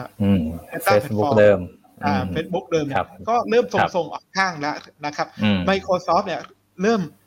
ปรับลงมาแล้วหลังจากทำไฮไปช่วงปลายปีเริ่มปรับลงแล้วเพราะฉะนั้นทิศทางของหุ้นห้าตัวนี้หรือบวกกับอีกห้าตัวเนี่ยรวมเป็นสิบตัวเนี่ยที่มันมีผลต่อในตลาด Market Cap หนึ่งในสามเนี่ยก็คือสิ่งที่นักลงทุนต้องอ่ะเฝ้าติดตามแล้วก็ดูทีนี้ดูยังไงดูเนี่ยเบื้องต้นอ่ะเอาแบบเรโชทางการเงินที่ง่ายๆก่อนเลยคุณโอ๊ตครับคือด้านล่างเนี่ยเป็นแดชบอร์ดไม่ใช่ของราคาหุ้นแต่เป็นแดชบอร์ดของ พี อี นะ พี อี เมื่อราคาวันวันพุธนะนี่คือคือราคาปิดเมื่อวันพุธนะครับจะสังเกตว่าในหุ้นเมื่อกี้สี่ตัวห้าตัวแรกเนี่ยห้าตัวแรกเนี่ยมีอะไรบ้างนะมี Alphabet ตัว Google ใช่ไหมคุณโอ๊ตมี Microsoft Microsoft ครับ Apple ครับมี Amazon Amazon เนี่ยก็คือตรงนี้แล้วก็ Tesla จะสังเกตว่าสูงที่สุดคือ Tesla พี ตอนนี้คือจำง่ายเลยสาม สี่ ห้าโอ้โหเป็นหลักร้อยเลยนะครับ พี อี หลักร้อยนะสาม สี่ ห้าจำง่ายๆเลยสามร้อยสี่สิบห้าเท่าโอ้โหแต่ทำไมราคาหุ้นยังยืนอยู่ได้เพราะเมื่อล่าสุดเนี่ยเฮ้าใหญ่ๆปรับเป้าตัวแฟร์ไพรส์ของอ่าตัว Tesla ขึ้นนะเพราะอ่าคาดว่ายอดขายรถ อี วี ที่มันเริ่มเติบโตเนี่ยมันจะดีนะครับGoldman Sachsเองยังยังปรับเป้าเลยเพราะฉะนั้นถึงแม้ว่า P สูงอยู่มันก็ยังเป็น Growth Stock อยู่แต่มันจะสูงอย่างนี้หรือเปล่ากำไรมันจะมาทันหรือเปล่าอันนี้คือมันโดดไปเลยนะครับแต่ถ้ามาดูตัวอื่นๆอีก สาม สี่ ตัวนะนะครับทำไมตัว Amazon เมื่อกี้ถ้าดูจากภาพเนี่ยทำไมมันถึง underperform กว่าเพื่อนทั้งที่ธุรกิจ e-commerce เนี่ยน่าจะเป็นธุรกิจที่เติบโตเยอะที่สุดใช่ไหมมันโตไหมมันโตแต่สิ่งที่เกิดขึ้นคือราคาตัวเนี้ยมันเทรด พี อี ไปเกือบเจ็ดสิบเท่าหกสิบห้าเท่าครับมันสูงเพราะฉะนั้นมันก็ยากในการที่จะไล่ขึ้นไปตัวรองๆที่วันก่อนเนี่ยน่าจะขึ้นไปแตะสี่สิบแต่ราคาที่มันย่อลงมาเนี่ยก็ลงมาสามสิบห้าเนี่ยก็คือตัว Microsoft Apple ที่ยอดขายดีนะครับอ่าดีมากเขาบอกว่า Apple มาบอกเองว่ายอดขายช่วงคริสต์มาสจนถึงปีใหม่เนี่ยดีมากอาจจะทำให้ยอดเซลล์เนี่ยเขาดับเบิลดิจิตเลยแต่ พี อี ก็ยังประมาณเท่าไหร่คุณโอ๊ตสามสิบกว่าเท่าเพราะโดยเฉลี่ยแล้วไอ้หุ้นที่มันแบกตลาดอยู่ห้าตัวเนี่ยคือไม่ไม่มีตัวไหนที่ พี อี ต่ำยี่สิบห้าเท่าเลยอืมครับคือต่ำสุดคือ Google คือยี่สิบหกเท่าแต่สูงสุดคือ Tesla คือสามร้อยสี่สิบห้าเท่าเพราะฉะนั้นไอ้ความแพงของหุ้นโกลด์เขาเนี่ยมันมีนะครับแต่ตอนนี้ตลาดมันเหมือนกับว่ามีความเสี่ยงเพราะอัตราผลตอบแทนมันสูงขึ้นดอลลาร์มันอ่อนตลาดมันเริ่มไปเข้าพวกหุ้นที่เป็น value stock คือหุ้นที่เป็นพวก finance พวกที่เป็นพลังงาน เพราะ year to date ก็คือผลตอบแทนตั้งแต่ต้นปีนะครับมาถึงตอนนี้หุ้นที่ให้ return เยอะที่สุดของฝั่งอเมริกา สิบสามเปอร์เซ็นต์ สิบสี่เปอร์เซ็นต์ เนี่ยคือกลุ่มพลังงาน energy นะครับพลังงานแล้วก็อีกกลุ่มหนึ่งแต่ก็ไม่ได้เยอะคือพวกไฟแนนซ์นะครับแต่จะไฟแนนซ์เนี่ยจะสังเกตทำไมแดชบอร์ดตรงนี้เป็นสีอะไรคุณโอ๊ตสีเขียวเพราะ พี อี มันมันต่ำนะครับเนี่ย เจ พี Morgan พี อี แค่สิบเท่าเองก็จริงๆก็เท่ากันกับ พี อี หุ้นธนาคารบ้านเรานะตัว บี เอ ซี ก็คือ Bank of America เนี่ยสีเทาๆคือไม่ถึงกับแดงก็ประมาณสิบสี่เท่าประมาณนั้นนะครับก็ถือว่ากลางๆในแง่ของหุ้นในกลุ่มพวกไฟแนนซ์ของเขาแล้วกลุ่มไฟแนนซ์เองเมื่อวันศุกร์ก็คือวันนี้ที่ผมกับคุณโอ๊ตอ่านรายการเนี่ยก็จะเริ่มประกาศงบของไตรมาสสี่แล้วก็จะมีงบรวมของปีสองพันยี่สิบเอ็ดออกมาแล้วก็ดูว่าจะเป็นยังไงนะครับแต่ก็ถ้ามันออกมาอินไลน์แล้วก็สถานการณ์ผลตอบแทนที่มันสูงขึ้นอยู่เนี่ยยังไงหุ้นกลุ่มธนาคารก็อาจจะเป็นตัวหนึ่งที่เป็นแหล่งพักเงินส่วนด้านบนนี่คืออะไรด้านบนก็คือการขายหุ้นเมื่อคืนวันพฤหัสบดีคุณโอ๊ตที่ดัชนี Nasdaq ลงไปเท่าไหร่เกือบ สามเปอร์เซ็นต์ อืมนะครับเกือบ สามเปอร์เซ็นต์ จะสังเกตว่าไอ้พวกที่ลงเนี่ยนะครับ Microsoft ลง สี่เปอร์เซ็นต์ คุณโอ๊ต Apple ลงเกือบ สองเปอร์เซ็นต์ Google ลงเกือบ สองเปอร์เซ็นต์ ตัว Facebook เดิมก็คือตัว Metaverse Platform เนี่ยลง สองเปอร์เซ็นต์ Amazon ลง สองเปอร์เซ็นต์ สังเกตมั้ย ห้าหก ตัวพวกนี้เนี่ย Tesla ลง เจ็ดเปอร์เซ็นต์ เนี่ยอ่าพวกนี้ถูกขายก็เลยทำให้หุ้น Nasdaq มันลง สามเปอร์เซ็นต์ เพราะฉะนั้นบอกเลยว่านักทุนว่าในการที่เทรดเนี่ยไอ้หุ้นกลุ่มพวกนี้อาจจะเขียวคุณโรสเห็นไหมตัวเขียวนี่เยอะนะตัวเขียวเมื่อคืนคืนมันพฤหัสแต่หุ้นลงเพราะอะไร เอส แอนด์ พี ลงเพราะตัวหลักแคปมันใหญ่แคปใหญ่เนี่ยมันลงอันนี้คือภาพที่ที่จะเห็นอยู่เพราะฉะนั้นต้องต้องแยกอยู่เหมือนกันนะในในแง่ของน้ำหนักที่นักลงทุนต้องตามว่าเอ๊ะเราเห็นความแพนิคในแง่ดัชนีรวมเราจึงสังเกตว่านักลงทุนตอนหลังเนี่ยอาจจะด้วยข้อมูลข่าวสารมันมันไวขึ้นมันละเอียดกว่าสมัยก่อนนะคือถ้าเป็นง่ายๆถ้าเป็นสมัยก่อนเมื่อคืนวันพฤหัสที่ Nasdaq ลง สองเปอร์เซ็นต์ เอส แอนด์ พี ลง หนึ่งจุดห้าเปอร์เซ็นต์ บ้านเราเนี่ยอาจจะโดดลง หนึ่งเปอร์เซ็นต์ แล้วก็ได้แต่เช้าเราลงแค่ สามถึงสี่ จุดคุณโอ๊ตลบไปแค่ ศูนย์จุดสี่ ศูนย์จุดห้า แล้วยังมีช่วงตีกลับขึ้นมาด้วยเพราะนักลงทุนเริ่มอ่ะมีเหตุมีผลแล้วก็เข้าใจในแง่ของของโฟของอะไรกันมากขึ้นนะครับส่วนตัวนี้ผมไปเร็วๆก็แต่ยังไงแล้วหุ้นที่เป็นอ่า defensive กับ tech ที่ผ่านมามันก็อ่อนมาตลอดนะครับหุ้น O cyclical stock คือหุ้นพวกธุรกิจแบบตั้งเดิมพวกหุ้นพลังงานเนี่ยที่กับ tech เนี่ยก็โอก็แย่แต่ทั้งสีดำสีน้ำเงินเนี่ยเริ่มเป็นไงเริ่มเห็นการยกโลที่สูงขึ้นเริ่มเห็นไฮขึ้นมาใหม่ก็เริ่มเป็นสัญญาณที่บอกชัดเจนว่าหุ้นที่เป็นพลังงานเป็นไฟแนนซ์น่าจะเริ่มเพอร์ฟอร์มแล้วมันก็ไปสะท้อนกับโฟของหุ้นอเมริกาเองว่าหุ้นในกลุ่มพลังงาน Energy เนี่ยโฟเข้าสูงสุดเลยนะครับเฉลี่ยสี่ week ของอเมริกา Energy โฟเนี่ยตั้งแต่เดือน November เนี่ยไม่เคยขึ้นเข้ามาเยอะอย่างเงี้ยนี่ย้อนหลังเป็นสิบปีตั้งแต่ปีศูนย์แปดกระโดดปีศูนย์แปดว่า commodity ขึ้นแล้วก็ไม่ขนาดนี้และส่วนใหญ่เป็น four hours แต่จะสังเกตว่าตั้งแต่เดือนธันวาจนมาถึงสัปดาห์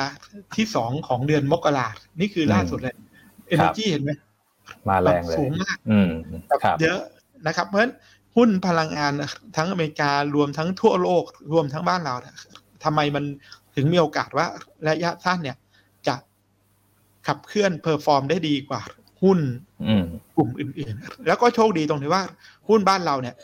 อันดับหนึ่งของ market cap เลยก็คือปตท.ใช่ไหมอ่าที่เป็นอะไรคุณโน้ตที่เรียกว่าเป็นหุ้นพลังงานนะครับเนี่ยผมเรียง market cap ให้นักลงทุนดูด้านท้ายเนี่ยปตท.ตอนนี้ market cap หนึ่งจุดหนึ่ง ล้านล้านนะครับอ่าลองลงมาในกลุ่มเนี้ยมีครับ ห้าแสน นะครับอันนี้ผมเอาเอาพวกนั่นก่อนนะครับ กี่ยวกับพลังงานก่อนปตท.สผ.ตอนเนี้ย สี่แสนเก้าหมื่น ล้านก็ยังขึ้นมายังไม่ถึงกับไปไฮนะสผ.เนี่ยยังยังขึ้นมาแค่หนึ่งร้อยยี่สิบสี่เองยังยังแบบไม่ถึงกับวิ่งเร็วมากแต่ก็จะสังเกตว่ามันความโชคดีเนี่ยที่หุ้นอย่างเนี่ยปตท.สผ.ปรับตัวขึ้นเนี่ยมันก็ทำให้ดัชนีเราเป็นไงมีความแข็งแรงดีขึ้นนะครับเรามีหุ้นกราฟที่ขึ้นมาในสัปดาห์ที่แล้วเนี่ยร้อนแรงมากอ่าเนี่ยมันก็เลยทำให้อ่าดัชนีเราถึงถึงยืนได้แล้วก็ยังโชคดีก็ในสัปดาห์หน้าเนี่ยการประกาศของหุ้นกลุ่มธนาคารไม่ว่าจะเป็น K Bank เอส ซี บี ก็ถือว่าอยู่ในท็อปหลักๆของ market cap หุ้นบ้านเราเนี่ยก็จะออกเพราะฉะนั้นถ้าดูจากภาพนะครับในหน้าแรกตัวเนี้ยในเซตหนึ่งร้อยนี่คือภาพเซตหนึ่งร้อยนะในยี่สิบอันดับแรกบ้านเราเนี่ยคือความอ่านั่นคือการที่มีปตท.แคปใหญ่นะครับกับพลังงานนะครับตัวสผ.ที่เป็นตัวดึงนะครับหรือแม้กระทั่งพวกราคากลุ่มอ่าปิโตรเคมีอ่า เอส ซี ซี อะไรเนี้ยก็ขึ้นนะครับมาก็ก็ทำให้ช่วยดัชนีซึ่ง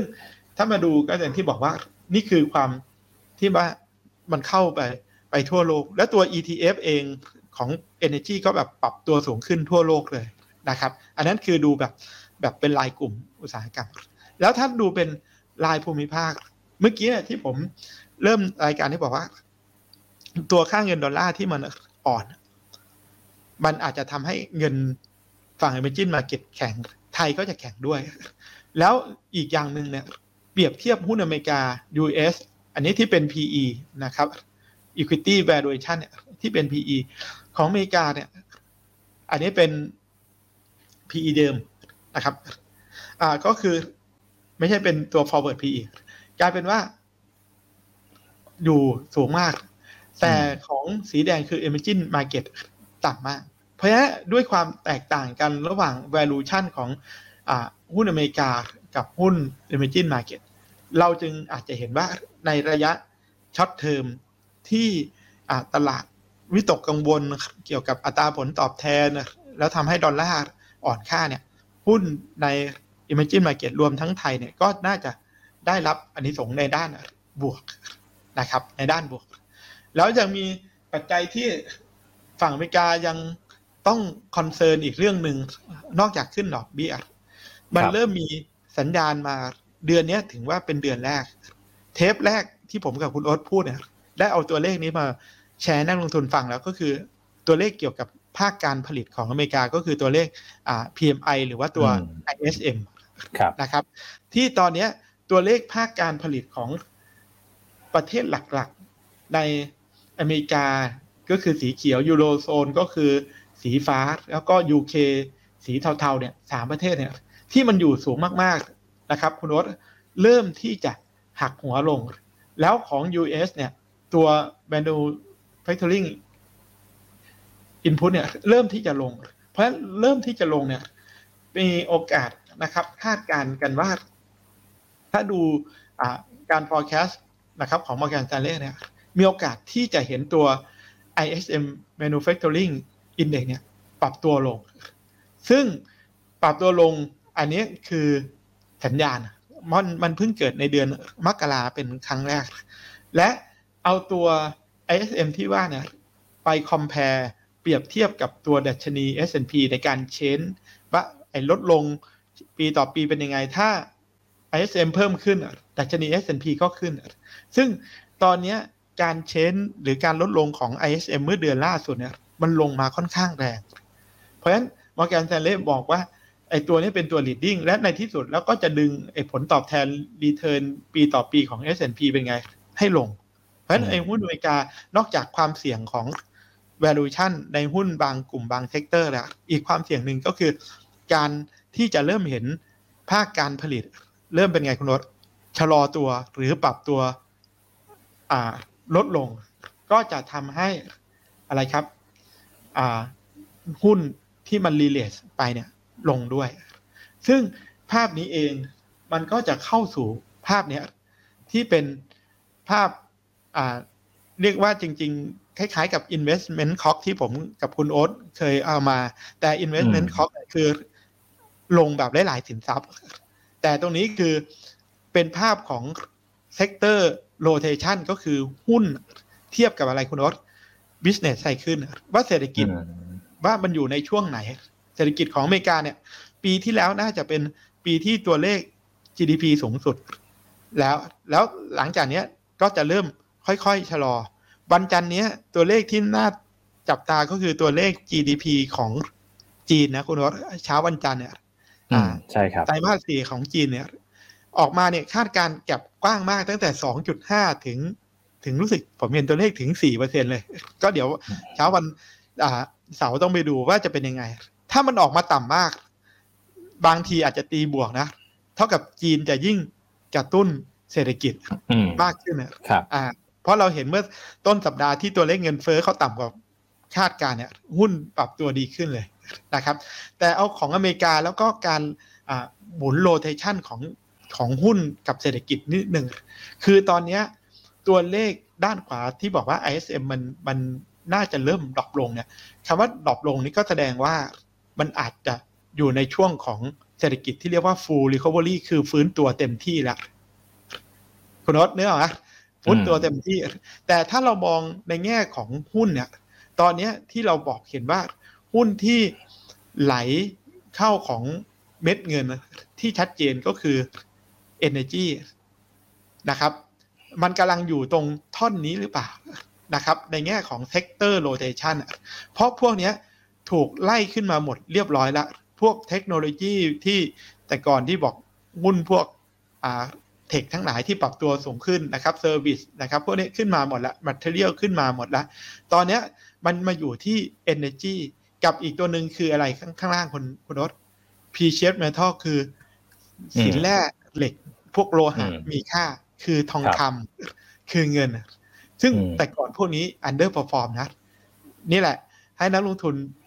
มองจำภาพนี้นะครับจะไปลิงก์กับสินทรัพย์ที่ผมจะเรคคอมเมนต์ในในสัปดาห์นี้หนึ่งถ้าเป็นหุ้นแหละก็ยังเกาะติดธีมก็คือ energy อยู่เพราะ energy ยังเป็นไงคุณรสยังมีโอกาสที่จะ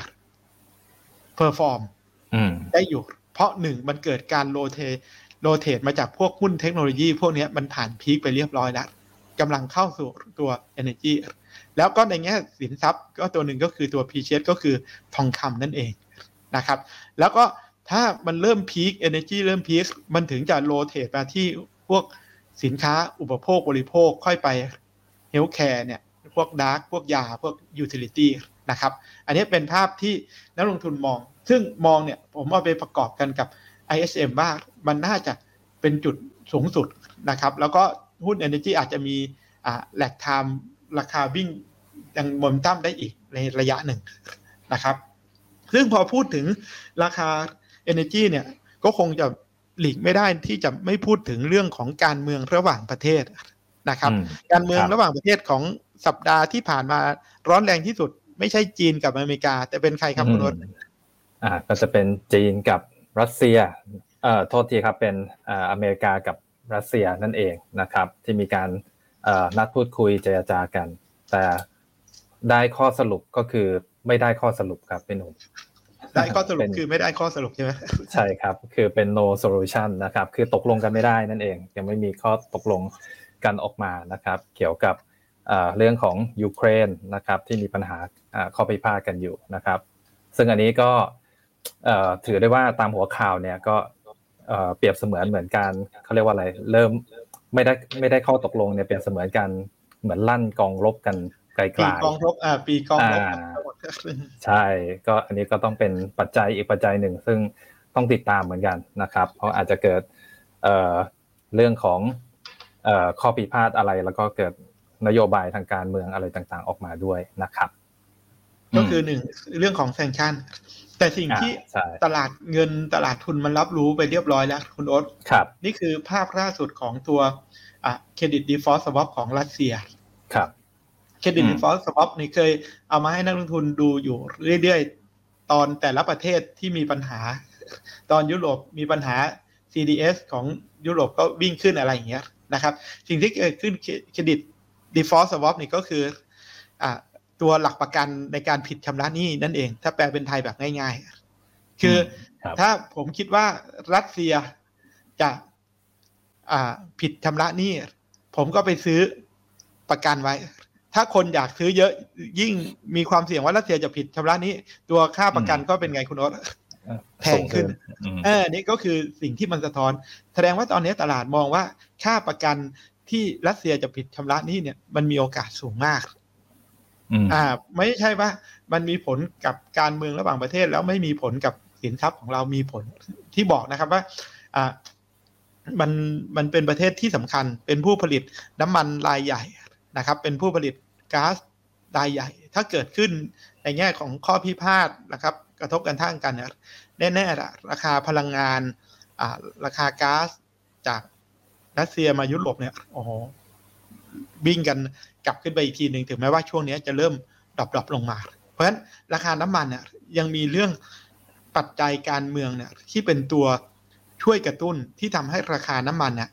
ปรับตัวขึ้นมาช่วงนี้ตัว ดับเบิลยู ที ไอ ขึ้นมาแปดสิบเอ็ด แปดสิบสอง เหรียญตัวเบนซ์ทะลุแปดสิบห้าเหรียญไปเรียบร้อยแล้วนะครับก็เห็นเมื่อกี้ที่เปิดชาร์ตให้ดูว่าหุ้นสผ.ก็ขึ้น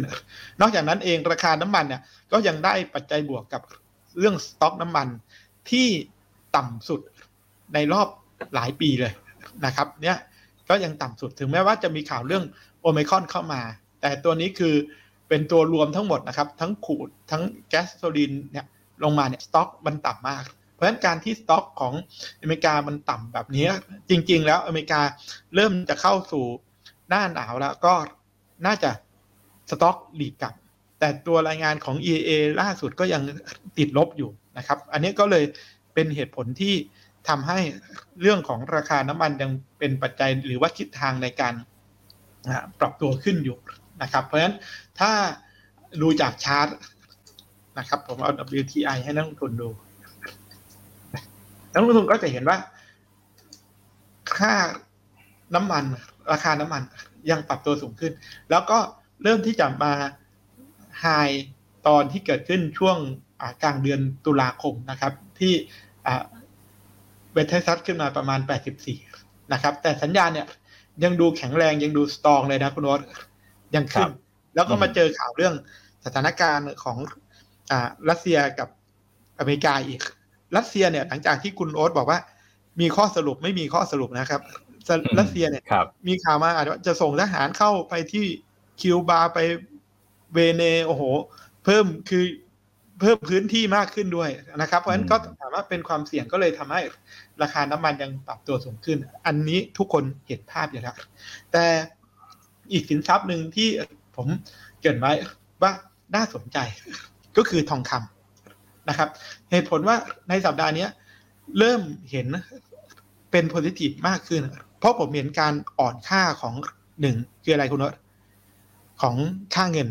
ดี เอ็กซ์ วาย โอ ที่เราพูดไปแล้วดอลลาร์ที่อ่อนค่า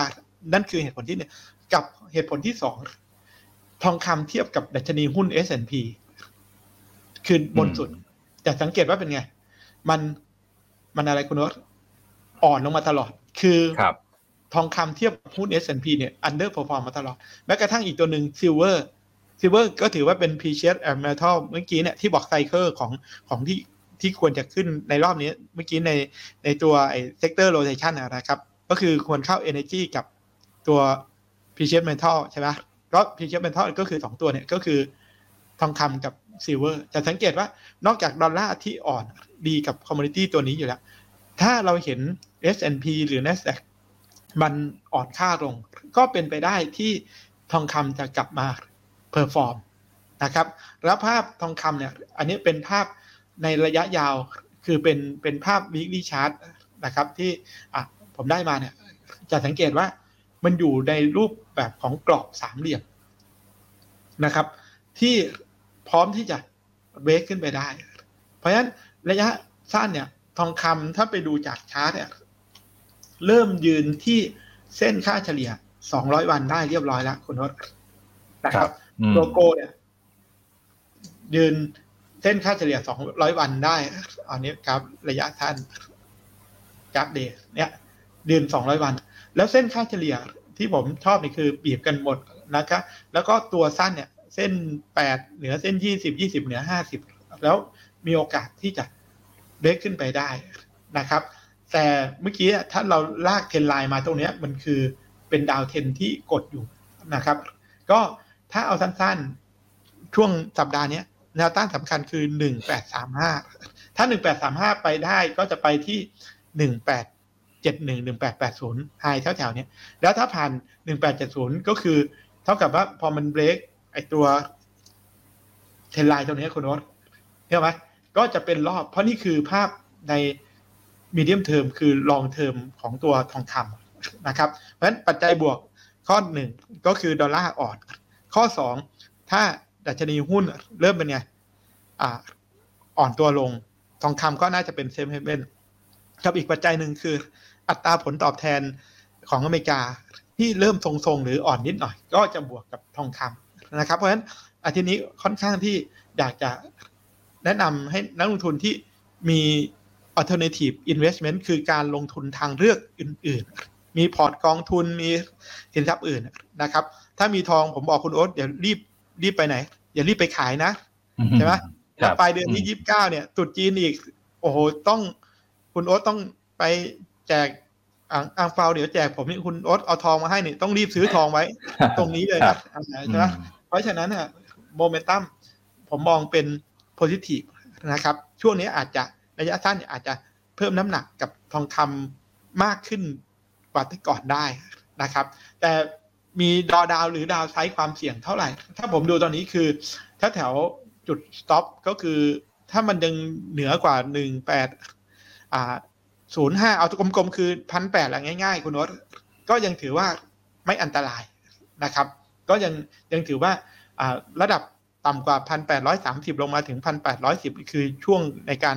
สะสมทองคำนะครับคือสินทรัพย์ที่เน้นย้ำแล้วสัญญาณ เอ็ม เอ ซี ดี อาร์ เอส ไอ ก็ถ้าสัปดาห์หน้าเนี่ยทะลุหนึ่งแปดสามห้าไปเนี่ยผมว่ามันก็จะเกิดรอบโมเมนตัมวิ่งขึ้นไปได้อีกรอบหนึ่งนะครับนั่นก็คือในแง่ของของสินทรัพย์ที่แนะนำในแง่ของอะไรคุณรสแยกประเภทพลังงานเนี่ยเลือกอยู่แล้วใช่ไหมสองถ้าเลือกหุ้นหุ้นในฝั่งเอเชียก็เริ่มน่าสนใจเมื่อกี้ที่เราคุยต้นรายการว่าอย่างจีนเนี่ยโฮดอกเบี้ยใช่ไหมคุณโอ๊ตบอกแล้วก็ยังมีโอกาสที่จะผ่อนคลายมาตรการจะสังเกตว่าตอนนี้ปริมาณเงินเรียว เอ็ม หนึ่ง ของจีนมันต่ำมากเพราะฉะนั้นเขาจำเป็นจะต้องเพิ่มอัดฉีดเม็ดเงินเพิ่ม เอ็ม หนึ่ง ขึ้นไปนะครับการที่จะเพิ่ม เอ็ม หนึ่ง ก็คือผ่อนคลายนโยบายนะครับอัดเงินเข้ามาก็เราจะเห็นจีนทำตรงนี้แน่ๆเพราะทุกครั้งที่ เอ็ม หนึ่ง เข้ามาใกล้ๆศูนย์หรือติดลบเนี่ยส่วนใหญ่แล้วมักจะตามด้วยอะไรคุณโน้ตการผ่อนปลนด้านนโยบายเขาจึงคาดการณ์ว่าหลังจากนี้ไปจีนจะมีการผ่อนปลนแล้วมันก็เริ่มมีสมาร์ทมันนี่นกรู้ละหุ้นฮ่องกงถึงแม้ว่าไซด์เวย์ไซด์เวย์ดาวอยู่นะครับหุ้นเทคหลายๆตัวขึ้นวันหนึ่ง สองเปอร์เซ็นต์ สามเปอร์เซ็นต์ หุ้น property เริ่มกลับมาเนี่ยแต่เห็นโฟของนักลงทุนต่างชาติเนี่ยเริ่มเข้าไปซื้อหุ้นฮ่องกงเนี่ยเข้ามาแล้ววันจันทร์เริ่มเห็นแล้วที่เป็นเป็นเม็ดเงินที่ไหลเข้าเพราะฉะนั้นถ้ามองอีกภูมิภาคหนึ่งคือตลาดหุ้นในฝั่งเอเชียเราอย่างฮ่องกงอย่างเงี้ยก็เป็นอ่าพอร์ตที่น่าลงทุนเหมือนกันนะครับทีนี้กลับมาที่หุ้นบ้านเรานะครับหุ้นบ้านเราเมื่อกี้อธิบายในแง่ของ market cap หลักๆไปบางส่วนถ้าไปดูดัชนีก่อนคุณโอ๊ตถ้าไปดูดัชนีตัวเซตของบ้านเราที่ผ่านมาเนี่ยผมอยากให้เห็นแบบนี้ก็แล้วกันนะครับสั้นๆก็คือว่าตลาดหุ้นบ้านเราในสัปดาห์ที่ผ่านมานะครับเอาตัวเซตใหญ่ถือว่าแข็งแรงดีกว่าตลาดเพื่อนบ้านนะครับในห้าวันทำการที่ผ่านมาก็คือเราขึ้นมาจากเท่าไหร่หนึ่งพันห้าร้อยหกสิบถึงแม้จะปิดหกร้อยเจ็ดสิบสองไม่ไฮสุดนะครับภาพ weekly ผมถือว่าออกมาดี weekly chart ออกมาดีเพราะอะไรก็คือยังปรับตัวยกโลแล้วก็เป็นไงมีไฮใหม่ขึ้นมาเนี่ยคือหนึ่งพันหกร้อยเจ็ดสิบสองที่เราปิดนะครับปิดเป็นแท่งเขียวได้ก็โมเมนตัมชาร์ต ยังไปในทิศทางเป็นบวกซึ่งสะท้อนสอดคล้องกับค่าเงินบาทที่เริ่มนิ่งและจะแข็งค่าโฟต่างชาติน่าจะยังเป็นโพซิทีฟนะครับยิ่งเห็นดอลลาร์ไซด์เวย์หรือไซด์เวย์ดาวเนี่ยจะยิ่งเป็นบวกถึงแม้ว่าความตึงตัวในหุ้นบางตัวหุ้นบางกลุ่มมีความตึงตัวบ้างแต่หุ้นบางตัวที่ยังถูกๆก็ยังยังมีโอกาสอยู่เหมือนกันนะครับเพราะฉะนั้นดัชนีในสัปดาห์หน้ามีโอกาสขึ้นไปทดสอบแถวแถวพันเจ็ดไหมมีนะคุณโน้ตเราอาจจะได้เห็นออลไทม์ไฮเพราะตอนนี้มันคือออลไทม์ไฮในห้าสิบสองสัปดาห์อยู่แล้วคือถ้าเราย้อนหลังไปหนึ่งปีเนี่ยห้าสิบสองวีคเนี่ยก็ดัชนีของสัปดาห์นี้ถือว่าปิดที่ห้าสิบสองวีคออลไทม์ไฮถือว่าดีนะครับผมถือว่าดีหุ้นในสัปดาห์นี้เลือกตัวไหนขอเลือกตัวใหญ่เลยเมื่อกี้จับขึ้นมาแล้วในกลุ่มพลังงานตัวที่ค่อยๆขึ้นยังเป็นแลกการ์ดแล้วก็บทวิเคราะห์ของอ่านักวิเคราะห์ของหลักทรัพย์หยวนต้าก็คือตัวปตท.ตัวแม่ไม่ได้คอตัวนี้มานานนะตัวแม่เนี่ยเขาให้ราคาพื้นฐานที่สี่สิบสองบาทนะครับก็ยังคิดว่าน่าจะโมเมนตัมของบริษัทลูกนะครับไม่ว่าจะเป็นสผ.หรือกลุ่มพวกโรงกลั่นก็น่าจะยังออกมาดีอยู่นะครับโดยเฉพาะเก็งกำไรของอ่าผลประกอบการไตรมาสสี่อาจจะเริ่มดีขึ้นมานะครับเพราะฉะนั้นตัวตัวตัวแรกตัวแรกที่เลือกของวันนี้ก็คือตัวปตท.นะครับให้นักลงทุนไปดูชาร์ตสั้นๆคุณโน้ตปตท.เป็นยังไงนะครับวันศุกร์ย่อลงมานิดหน่อยนะครับดีเหมือนกันที่ย่อจากอ่าราคาสามสิบเก้าปิดที่ สามสิบแปดจุดเจ็ดห้า นะครับแต่จะสังเกตว่าเส้นค่าเฉลี่ยนะครับระยะสั้นนี่แปดวันโกลเด้นคอร์สสองร้อยวันขึ้นไปแล้วเหลือเส้นอ่ายี่สิบวัน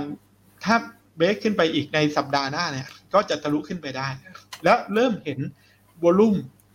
ที่มันเข้ามาคล้ายๆในลักษณะเป็น accumulate สะสมเพราะวอลุ่มขึ้นมาแบบหลังจากปีใหม่มาสองอาทิตย์เนี่ยสังเกตว่า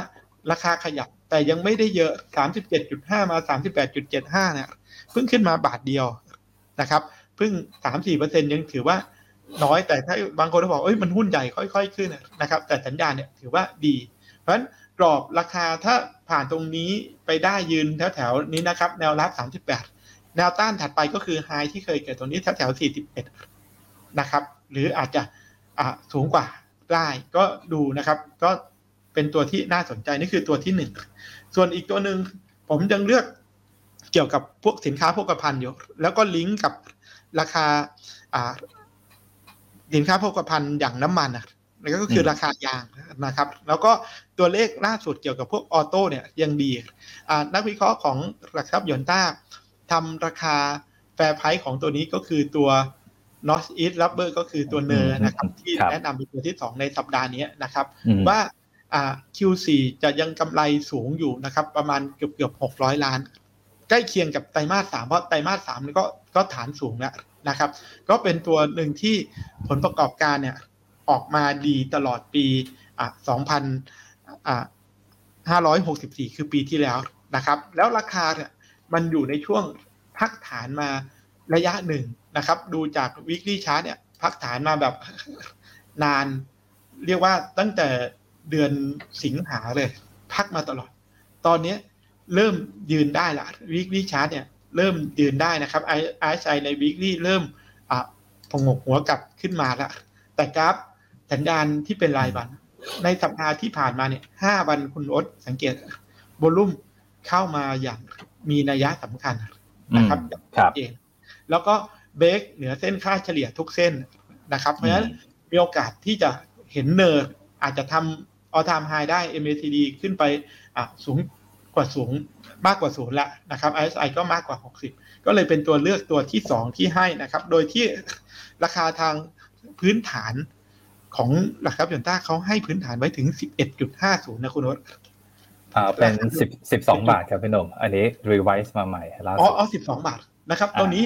ยังไม่ถึงแปดบาทอัพไซด์ในแง่แฟร์ไพรส์เยอะมากครับเยอะมากนะครับเลยเลือกตัวเนอให้กับนักลงทุนครับให้คุณโน้ตแนะนำในตัว Navy ครับอ่าครับมาอยู่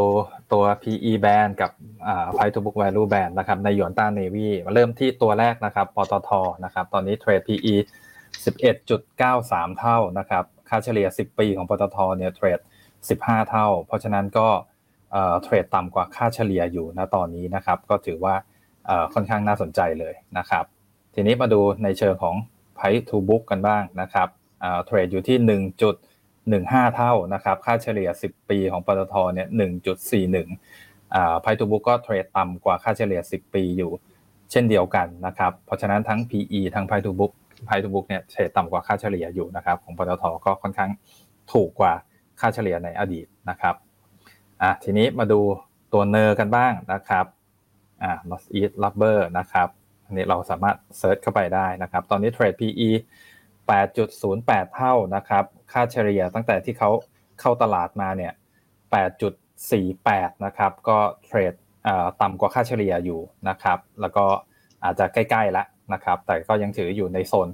ล่างๆอยู่นะครับสำหรับตัว พี อี ทีนี้มาดูตัว Price to Book นะครับเทรดอยู่ที่ สองจุดเก้าหนึ่ง เท่านะครับ